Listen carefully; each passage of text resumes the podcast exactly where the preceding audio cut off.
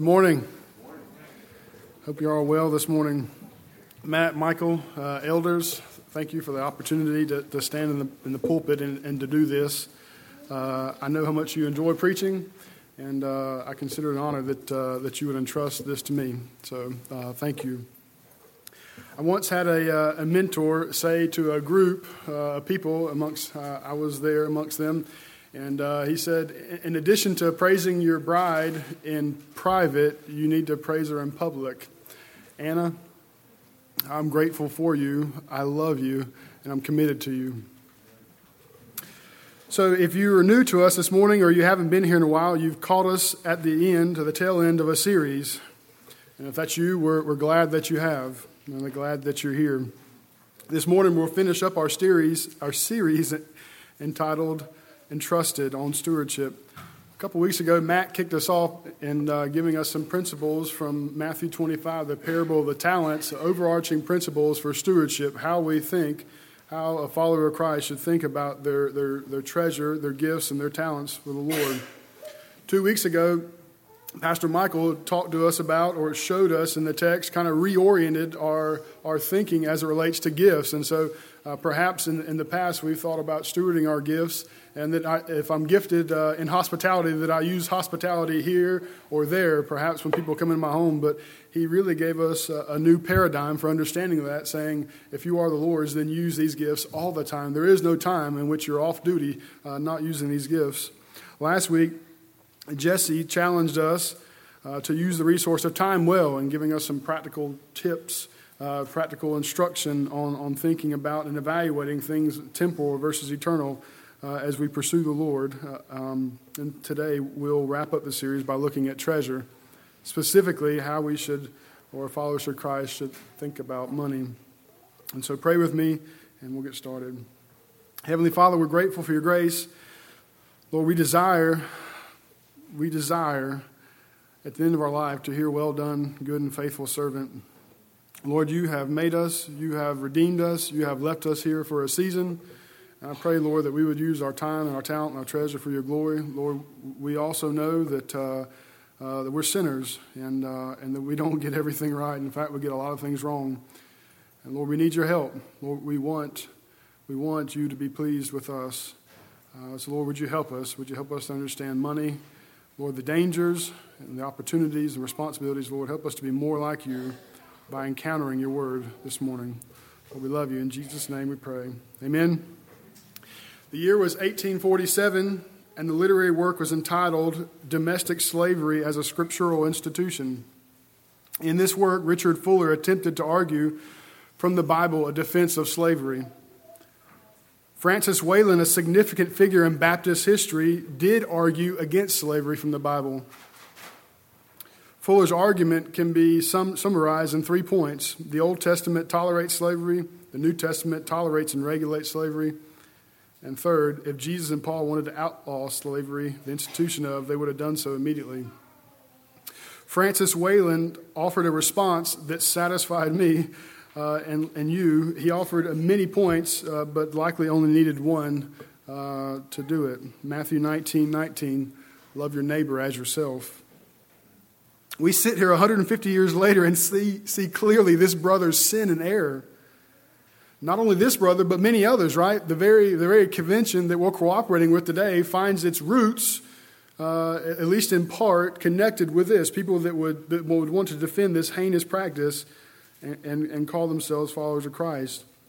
So, how is it that today uh, that we sit here and we see clearly and we know this is sin, uh, but well meaning followers of Christ uh, didn't see it? I think we can only say blind spots. Now, we, we understand that slavery was wrong, but we're no different than those brothers and sisters in the fact that we have blind spots. There are things that people will look at us and be like, how'd, how'd you miss that? And so, so I wonder, what, what will our grandkids say? What will our great grandkids say? What will those that live 150 years after us, our posterity, what will they say? What will they look at us and say with the same aghast that we look at those brothers and sisters and say, how could you, how could you defend that? How could you how could you, how could you lift up this book, say you believed it, and defend that practice? They'll look at us the same way and say, how, how, how, how could you do this? Now, uh, with specifically about Poplar Spring that they, they may want to wonder how we could hire a pastor whose favorite collegiate team uh, has the, the color of purple. I mean, purple, Matt. there are many other good colors. Try red and black.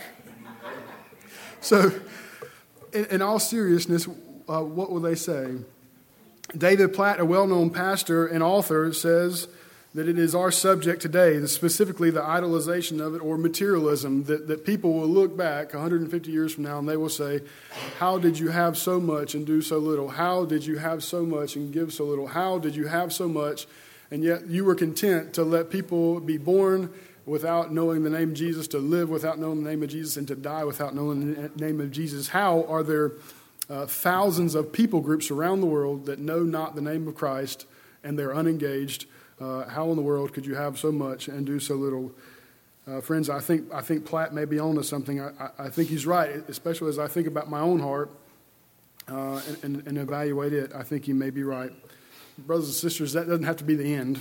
Just because this is something we may struggle with and somebody may could say something about it doesn't mean that that, uh, that has to be uh, what's in the history books. Because of the text of Scripture, because of community and sanctification, uh, it doesn't, doesn't have to be us.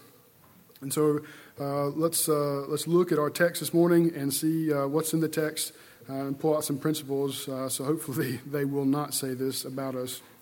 Turn with me to 1 Timothy chapter 6. 1 Timothy chapter 6, verses 17 through 19. A short text, only three verses, but weighty and sufficient to shine a light on the heart of the matter as it relates to our treasure. Read with me 1 Timothy 6, 17.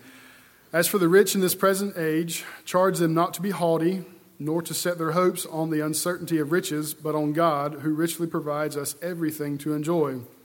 They are to do good, to be rich in good works to be generous and ready to share, thus storing up treasure for themselves as a good foundation for the future, so that they may take hold of that which is truly life. Now, we haven't been in First Timothy, so allow me just a couple of minutes just to introduce the book to help us maybe better understand uh, our, our passage here. And so, uh, in this book, Paul is writing to his friend, to his protege, uh, Timothy. Timothy, who is a pastor at the church of Ephesus. Uh, the purpose of the book uh, is to provide practical instruction on order in the conduct of the church. And after all, chapter 3 gives us uh, the, the qualifications for, for deacon and for elder.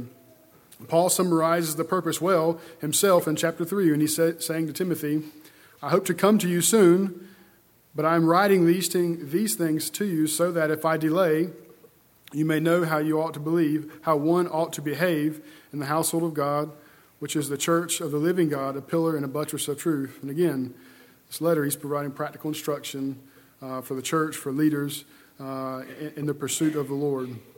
Fast forward to chapter 6, and Paul is wrapping up his first letter to Timothy, and these, his last words, deserve our attention.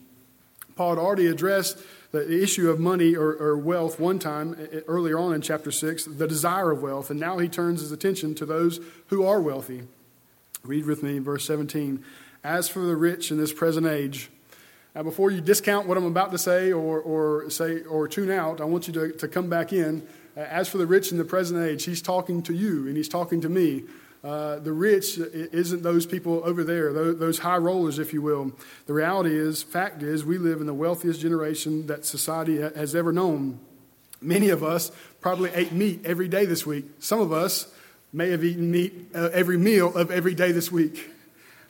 This is a luxury, and, and it, and an indication that we are the target audience of, of the we are the target audience. Paul says uh, when he says, "As for the rich, include yourself." One commentator had this to say about the term: "To be rich is to have more than mere essentials of food, clothing, or shelter."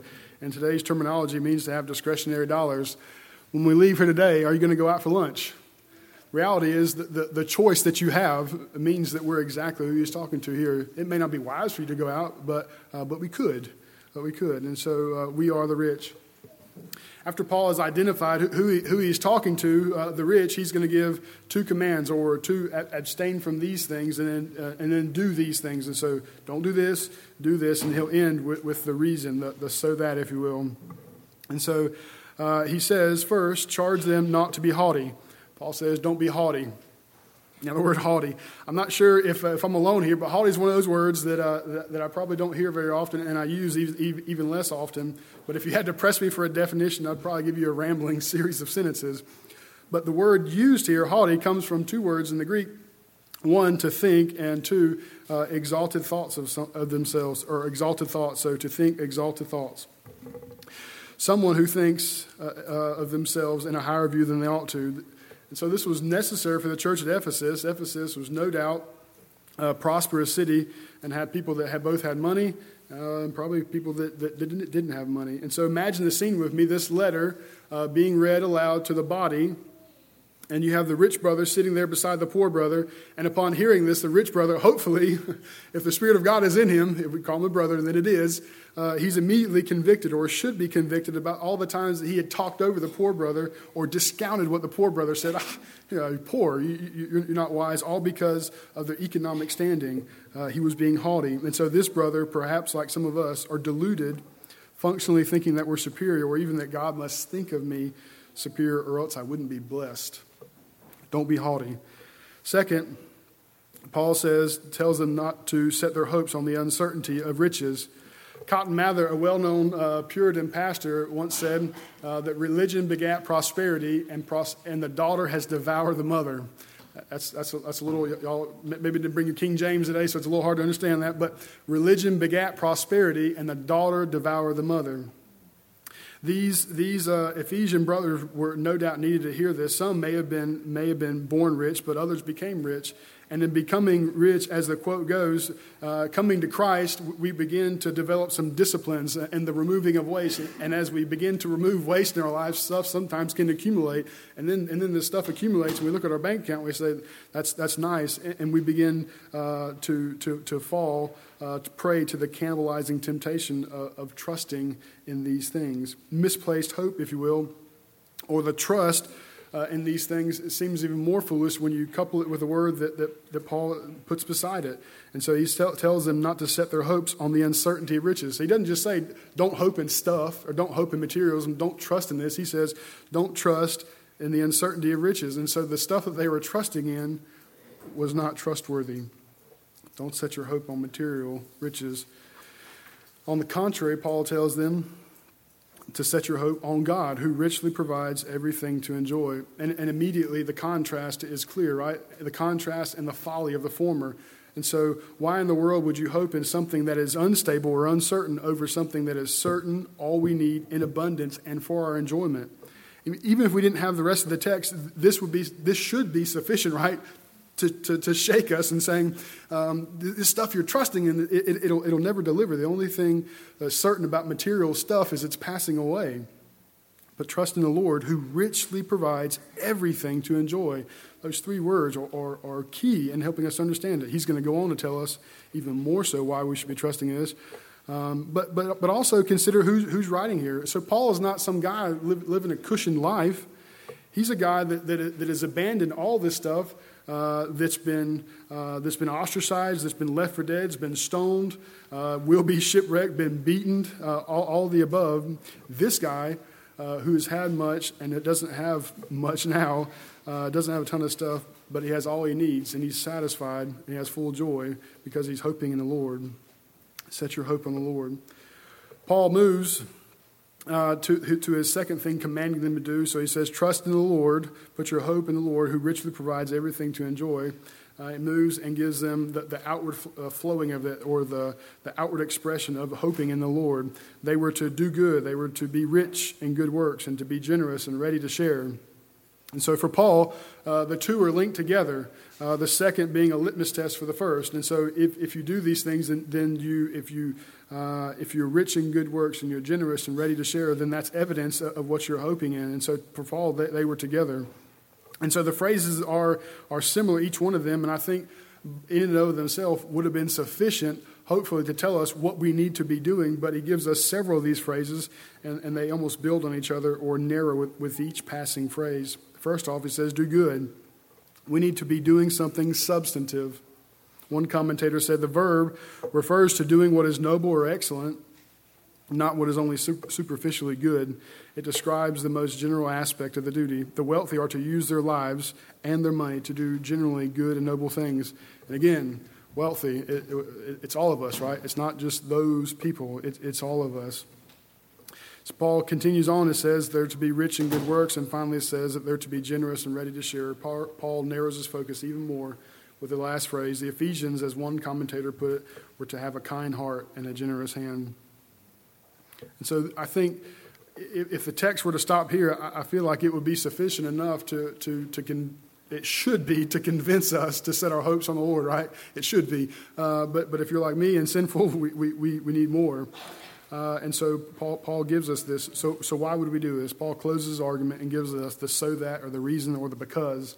So verse 19, do this and, and thus storing up treasure for themselves, a good foundation for the future, so that may take hold of that which is truly life. And so the reality is, if you want to store up treasure, if you want something that's lasting, um, stored, up, stored up with the Lord, the reality is the foundation in the future that we're talking about is eternity. The, our years here are, are, are but a blip, uh, but a blip on uh, eternity. And so remember, Paul, again, Paul's writing here to his friend, and these his last words, wants to encourage them. Paul likely is writing this letter in between his two prison sentences, and so he's already been to prison once. He's been to prison for, for, for setting his hope on the Lord and being obedient to the word and preaching. He's been imprisoned. Like this isn't like some some you know uh, some you know trendy way to say that uh, he got a hand slap. He was in prison.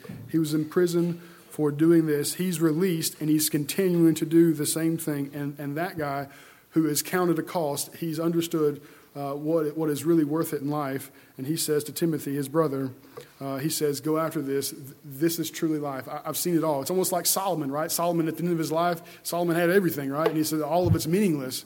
all is meaningless. Go, go, go after the Lord. And so here at the end, the very end, last words are meaningful words. Uh, Paul says to his brother, uh, to Timothy, uh, this is truly life. And so, brothers, we and sisters, we need to hear this desperately. So, what, what do we take from these three verses? Uh, what can we glean from these three verses and, and work to, to, to apply to our lives? What principles can we take as we try as we look at the intersection of, of, of wealth or stuff or money or treasure uh, in the Christian life.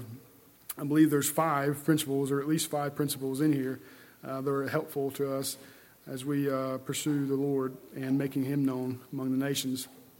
Principle number one materialism can cause conflict and take away from unity in the body. Materialism can cause conflict and take away from unity in the body. Friends, the mission of God is, is, is massive. I mean, think about it with me. Uh, the Lord uh, creates Adam and Eve, and he tells them in the garden in Genesis 1 26 to 28, I want you to spread my glory to, to the nations. I, I, want, I want everywhere from the corners, all the corners of the earth, to reflect the image of God. And so, church, our task uh, is to take his name to the hard to reach places, all those uh, all those places that we don't want to go, those restricted access places. It's to go to Baltimore. Baltimore uh, is, is hard. If, if, you, if you don't know that, uh, then come. Come with us. Um, the, the mission is massive. The mission also is to conform the people to, to the very image of Christ, who is the image of God, right?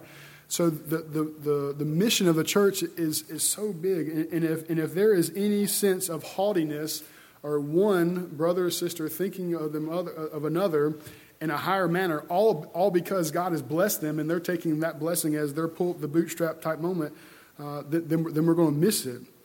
If there is any kind of haughtiness or elevated thought of oneself in the barracks, in our family, in our house, uh, then, then there will be conflict and, and it will take away from unity in the body. Most of us, if not all, could probably think about examples outside the church where, uh, because of people's wealth, people were deluded into thinking or imagining themselves of superior value. Uh, the delusion goes something like this I have more, uh, therefore I am superior. Now, I don't think any of us would be so arrogant as to say uh, this today, uh, to say that I have more, therefore I am superior. Hopefully not. If you do, uh, repent and turn to the Lord. Um, but unfortunately, this can happen in the church just with a little holy spin, right?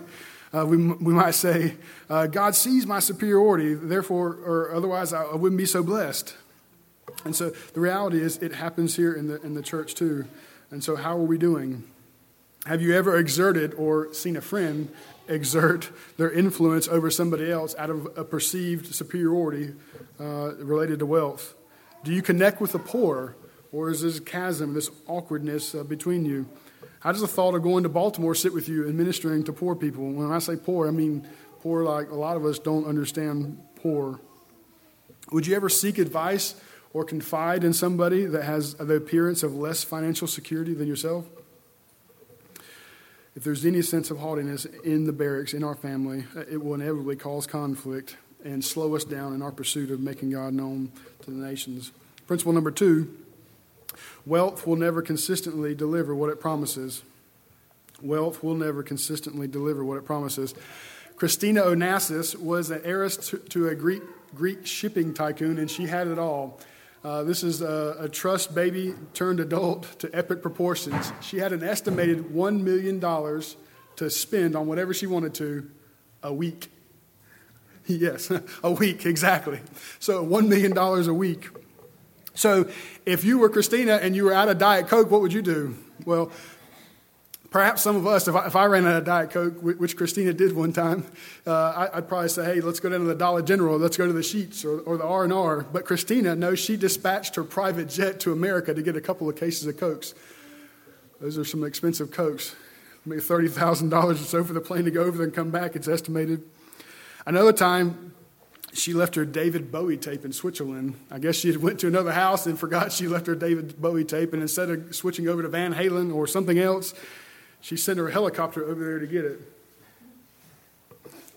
Saddest of all, when her friends were busy and not around enough, she offered to pay them twenty or thirty thousand dollars to to be around, to be a, a friend. Christina would have done well to listen to Paul and to not set her hopes on the uncertainty of riches, but on God who richly provides everything to enjoy. Tragically, Christina's story ended at 37 years. She died at 37 years old of a heart attack. Some believe, many believe, because influenced by her lifestyle. Uh, and so, how, how in the world, somebody that had a million dollars a week to blow on whatever they want, how, how, how could they not be happy? Like, to be sure, we, we hear what Paul says, and we said, well, don't set your hopes on the uncertainty of riches, but a million dollars a week, that would do it, right? Nope. Nope. And so, I, wonder when we heard that, did, did you say in your mind, well, David, I don't really need a million dollars a week, but maybe, maybe extra $500 a week would be nice? Well, if we, if we see clearly that, that uh, the foolishness of needing a million dollars to do whatever, what would the $500 do? See the danger here. Don't be like the rich fool from Luke chapter 12. Remember that in this, this parable where, where Jesus is talking about this man who, who laid up treasures in, in, in the wrong places. He, he, had a great harvest, and the harvest was so large that he, he couldn't put it all in his barns. So he tore down his barns and built bigger barns and put the stuff in there and, and sat back and said, Now, now I can rest easy because I, I, provided for myself and, and sit back and, and enjoy my treasure. And, and the Lord says, as the parable ends, uh, God says to him, You fool, tonight your life will be required of you. Um, how foolish, friends. Let this not be us. So, how about you? What, what, are, what are you hoping in? Sure, we give some churchy answers, but functionally, what are we hoping in? Because if we believe what, what I said uh, at the beginning that, that we really can fall prey to materialism, then, then this could be us. It probably is us to some degree. So, where, where, what, where is your treasure? What is it that occupies your thoughts when you have nothing else to think about? Those when you're driving to work or driving home, uh, what do we think about? What are the things we fret about? Is our home, our clothing? What are we most afraid of losing? What do we measure other people by? What do we think that if we had this, we would be happy? Do we have a money problem? If so, friends, we have a heart problem, a gospel problem. Don't trust in stuff. And as I preparing for for this uh, sermon, uh, just extremely, extremely concerned that uh, if Platt is right, and if, if, if 150 years from now people would look at us and uh, and say, "Man, how did y'all have so much and do so little?" Like I need to put up, we need to put up some hedges around us, right, to guard against this. Even if you think, man, I think I'm pretty good, you know, I'm giving 35 or whatever, or you're doing whatever, whatever basis you're, you're saying I'm doing pretty good or doing bad, I think we need to put up some hedges around this. And so, a, a, a plug for, for, uh, for discipleship, Sunday school, growth group, D groups, or more. Open up your lives, open up your budgets. Uh, that's not hyperbole, uh, dead serious. I mean, literally, let other people, not just random people, uh, but people in, in, your, in your group, people that you can trust, let them see how you spend your money, what you spend your money on, how you're planning to spend. Full disclosure, uh, this is something that, that Ann and I have thought about but haven't done. And so I'm, I'm, asking you to do something, and myself, something that we haven't done yet, but, but I'm convicted, convinced more now than ever. Uh, this is something we need to do. I, I, I don't want to be, I, I don't want to be, I don't want the, grandkids and the great grandkids to look back and be like, man, what were you doing? how, how could you sit there and talk about money and you, you missed the mark? Um, and so even, even if we're not there, uh, friends, what, what, do you have to lose? So do we, do we in the words of Matt, uh, do we value our secrecy more or our sanctification more? So, principle number three we were created for stewardship. We were created for stewardship. From the creation account in Genesis, the text of Scripture sing, sings a common theme. Humankind, the image bearers of God, are to shepherd, steward creation for God's glory. Paul knows this, and after telling them what to hope for, he gives them, he gives them to do's. Do this, be uh, rich in good works, be generous, be ready to share. And, and said another way, uh, in salvation, we receive an incalculable blessing. Friends, we also receive a responsibility. There is no sense in which you call yourself a believer but, but have not the responsibility. You have, in order that you might give, you have received the gospel, now, now give the gospel. You, you are a conduit. If God's given you blessings, it's because He wants you to use those blessings to expand His kingdom. Randy Alcorn said this Giving is a giant lever positioned on the fulcrum of this world, allowing us to move mountains in the next. Because we give, eternity will be different. Listen, listen to that again. By giving, it allows us to move mountains in the next. Because we give, eternity will be different. Friends, I, as I think about you know what, what we do with, with our money or, or, or what we how, how we invest, uh, I think about maybe uh, in, in, if you're investing in real estate or in stock or something, you, are going to ask the question inevitably if I give you $1,000, you're going to give me my $1,000 back. And what's the yield going to be? What's the return going to be? Here, Alcorn says, based on the scripture, uh, that you're giving, this may sound lame or churchy, but it, it literally has out of this world uh, benefits or reward. And so by, by your giving, you, you change eternity. God is more glorified by your giving uh, you are more like Christ in your giving. Eternity is different. Eternity is different. How many times I got to say that? Eternity is different. Like, will we believe it?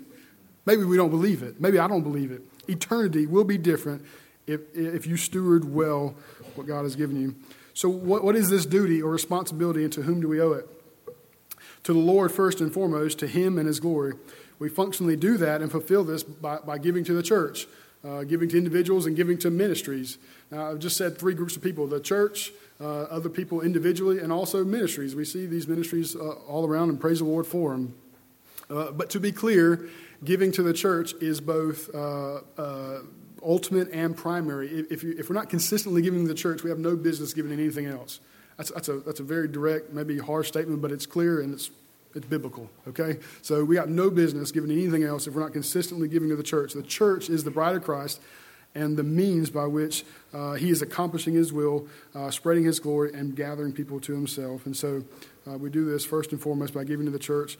Um, uh, it, it is okay and good to give to these other things as well, ultimate and primary of the church. So, how are we doing? What place does giving to the church have in your life? Uh, do you budget uh, your giving to the church? And uh, do you give to, to other things out, outside of the church or uh, people that are in the church? And so let's say we're, we're, giving to the church, but, but I know that there's a need over here. This brother or sister has encountered a hard time, and so I'm going to I'm gonna give. Uh, we, we, we don't need to wait for the, for the, um, for the benevolence, the benevolent piece, the committee that's over that to come and take money out of the church coffer and give to the, like, if you see a need, uh, wallet, extend hand, and, and, give to these people, okay? Um, how about this? We, we have a team of, of hopefully maybe 15 people or, or more going to Uganda. And so, friends, I, I think sending, uh, back up, John Piper said and said, well, send, go, or disobey, right? And, and, I don't think we can just say that sending is just when those people that are going to Uganda gather here around and we come lay hands on them. That is a good thing. And we should pray for them and we should continue to pray for them. Fervent prayer, interceding uh, but, but sending isn't necessarily just praying for them. Come alongside them, pray. I challenge all of you to pray. Maybe it's $25, maybe it's $50, maybe it's the whole thing. Um, perhaps it's taking care of the, of the lawing kiddos while they're gone. Um, so, although not the point of the sermon, I think it's a question that probably a lot of us have or we, we think about. Uh, and, and, so I want to address it. And so this notion of how much or, or what is a tithe, what is the offering? Uh, is it 10%? Is it more? Is it less? And so just, just, just quickly, uh, for some people, giving 10% I think would be a sin. You heard that right. So for some people, giving 10% would be a sin. To give 10%, you'd be probably robbing away, or maybe the kids wouldn't be eating. And so if I lived in, in, in such a position it, where giving 10%, I'd be, me and Judson, Judson would, would be hungry. Uh, that, that, that wouldn't be good. I don't think God would be glorified in that. For others, and probably many, many in, many in here, uh, only giving 10% would be a sin. Greater than a percentage, consider that we live the New Testament. We're New Testament believers and so it's, it's grace. And so, like, don't, don't, don't, don't in your flesh be like my flesh, my legalism, right? If, if any legalists in here? So, uh, like, like, give me a number, Lord. Get, tell me, tell me 10%, and I'll, and I'll give you your 10%, and, and I'll hoard the rest. Uh, we, we live in a grace where how, how could we ever take that kind of thought to the Lord? Where the Lord, where He condescended, He left heaven, took the form of a man, born in a stable, in a manger, lived a life that none of us probably would, would raise our hand and say, Gosh, I want to live like that. No, no roof over my head, no place to go, and die to death. It was horrible. How can we go to Him and say, I gave you your 10. Are you satisfied? You good? I, I, don't, I don't think so. And he's our model. He's, he's the one we're going after. And so, and also just in thinking about the 10% that we often talk about a lot, the old, it comes from the Old Testament, like it's, it's not a $10 across the board. You give 10, you give 10, you give 10. It's a percentage. And so the, the, built into that, inherent is that, that if you have more, then, give more. And so, um, and so I think, you know, for, for us, uh, it, it's, it's wherever you're at and be, be, be, a, be a giver. And if it's a, if it's a percent, praise the Lord, give that percent. And next year, leverage your life so that you can give more. If it's 25, give the 26. Um, in Thessalonians, Paul commends believers and uh, in their pursuit of the Lord, but doesn't let them rest on their progress. He says, Finally, brothers, we ask and we urge you in the Lord Jesus that just as you received from us how you ought to walk and please God, just as you are doing, just as you are doing, that you do so more and more. And so praise the Lord if you're giving. Praise the Lord. Now do so more and more for your own sanctification and good, uh, not because, uh, not for selfish reason, but, but because of the Lord and because of His grace to us. And so, um, uh, principle number four generosity is the solution to our materialism and money problems and source of true joy and contentment. Uh, that's all. I'll, I'll say it again. Generosity is the solution to our materialism and money problems and the source of true joy and contentment. That sounds like an oxymoron, right? Almost like affordable roofing. but it's true. You want to know what true life is, joy and contentment? Paul says generosity leads to true treasure, and that this true treasure is truly life. I think the principle is easy to follow in theory, uh, or maybe not, but, but extremely hard to commit to and live by. The reality is, it, it, it seems hard, right? I, I struggle. David, I want, I want some more of the stuff. I just saw this new gadget come out and I want it. And Paul's saying, give it away. give it away, and then you'll be content. Like, how, how does, how, how, does that work? And so, I'm going to explain that. Many of us have money problems. I think for the purpose of this conversation, I'm using money problems and materialism interchangeably to describe either or and any number of similar problems eh, that use different phrases. So, how do we know if we have money problems? The following are some diagnostic tools, but certainly not exhaustive. And there are certainly exceptions. And so, if I say something like, like don't, don't, don't throw something at me, uh, I believe there's exceptions for all of these. But, but uh, uh, I, believe there's some truth to these. And, and by all means, let's, let's get together and talk about it afterwards. So, here's a couple, and the list is, list is not exhaustive. Credit card debt. The existence of debt in and of itself doesn't equate to a problem. The existence of debt doesn't mean that you're in sin, that you are sinning, or that you got a problem. However, we, we, we don't have to look far for statistics to paint a dreary picture of the average household and credit card debt. Like, like we hear it all the time. Um, and so at some point, at some level, there, there's a problem. And so I think when we're thinking about credit card debt or, or things of the, of the like. Um, and it ought to be temporary, it ought to be the exception, and it, and it should be decreasing, not the norm, and increasing. Next, little to no consistent contributions. Friends, if we're, if you're here and a member here, then, then we're covenanting together. We're saying that, that I, I'm, I'm behind what the body is doing at Poplar Spring to, to minister to the nations. And so with that comes a responsibility, right? Member saved, responsibility. Salvation, responsibility. Blessing, responsibility. And so if there's no room in your budget for consistent giving, I think that's problematic.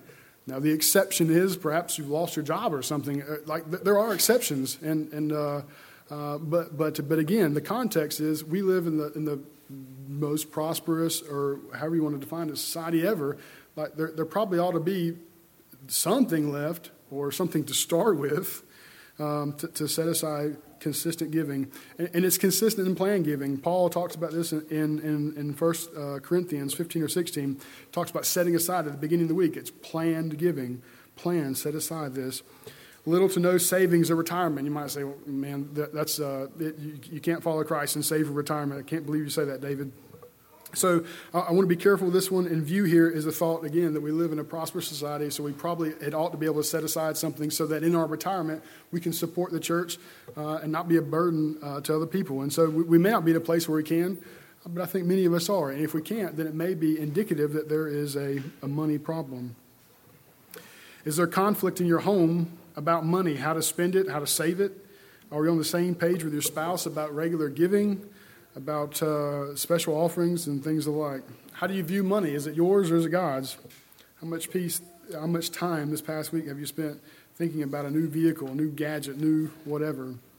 And so, friends, no doubt, uh, I think we have money problems. And so, what do we do? We, we, we give it away. And so, consider with me the most generous people you know.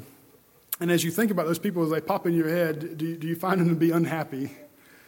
No. Strangely enough, that they, they, they seemingly they give away and they give away a lot, uh, and they seem to be on the outside uh, at least exhibiting joy. Okay, um, and so why is that? And so here it is. So. Uh, if we think about feeding and starving things, right? If I have a desire and my desire is to get stuff for myself, the, the only way uh, to, to, to, to begin to break that is, is to stop feeding myself this desire. So stop doing that. And so, how do I stop that? I, I give away. And so, I begin to feed another desire, a, a desire or, or a practice of generosity, which is what I was created to do. And the other thing is, we go from being selfishly focused uh, on ourselves uh, to outward, being stewards, being conduits uh, of His mercies and blessings. And so, friends, to be clear, there will be no, no lasting contentment uh, outside of this period. And so you want contentment, uh, give it away, hold everything with an open hand. And so, how, how about some? Maybe maybe you're in this hole. Uh, you're like, well, man, give me some, give me some, give me some, give me some practical tips. Um, and so here, here are a couple things I, that I found in this book uh, in preparing for this sermon. Art Rainer's little book, The Money Challenge. So be thinking about this. How do we how do we forsake self and move forward? Here's some helpful tips. So be satisfied in the Lord. If He's enough, you'll have no problem saying no to self. Be satisfied in the Lord. Is He enough? Make a conscious effort to say yes more than no. This doesn't require that you have more than everybody else, but it will require that you steward what you have well so that you can say yes. Prioritize stuff over people. Don't wait for opportunities uh, to be generous. Go, go seek them out. Say to other people, Is there anything I can do for you? Don't think of yourself as owners of your possessions. Remember those generous people you just thought about? Go, go to and talk to them. Raise your hand and say, you know what? I struggle with money. I, I think I got a problem. Go to them and talk to them. And if they follow Christ, they won't shame you. they'll, they'll, put their arm around you and love on you and, and, uh, and help you forward. Generosity isn't the solution to our materialism. Generosity is the solution to our materialism. Will we believe it and will we pursue it? Principle number five the Lord gives us stuff to enjoy you heard that correctly. Maybe, maybe odd, maybe another uh, strange statement. Lord gives us stuff to enjoy. Perhaps not you, what you expected to hear in a sermon about money and materialism, but it's absolutely true. So allow me to explain it. Verse 17 says, As for the rich in this present age, charge them not to be haughty, nor to set their hopes on the uncertainty of riches, but on God, who richly provides us everything to enjoy. And so, right there, a clear reading of the text God is providing stuff for us to enjoy. Like you don't have to over you don't have to overthink this or be super spiritual or try to be like, well, that's not what he really means. that's what he really means. That's what he really means. How many of us delight in giving our children stuff, right? We don't want them to worship it, and, uh, and, and, there are some things that I want to take away because they do worship. Uh, we, we, we, don't want them to worship it. We, we give it to it because we love them. How much more so our, our Heavenly Father? Second, notice what Paul doesn't say here. He, he doesn't tell them that wealth is bad or to divest themselves of wealth. He didn't tell them to have false self denial. Because if he'd have done so, we would have just been exchanging materialism for asceticism, this, this, this, this giving away of everything. And then we would have been bragging in, Michael, look what I've given away. How much have you given away? I've given away more than you. I'm better than you. I may not struggle with materialism, but I'll be struggling with asceticism, then boasting to the Lord about what I've given up.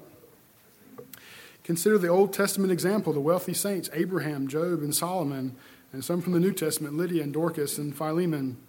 The prohibition is not on the accumulation of wealth, it's on the accumulation of wealth for selfish reasons.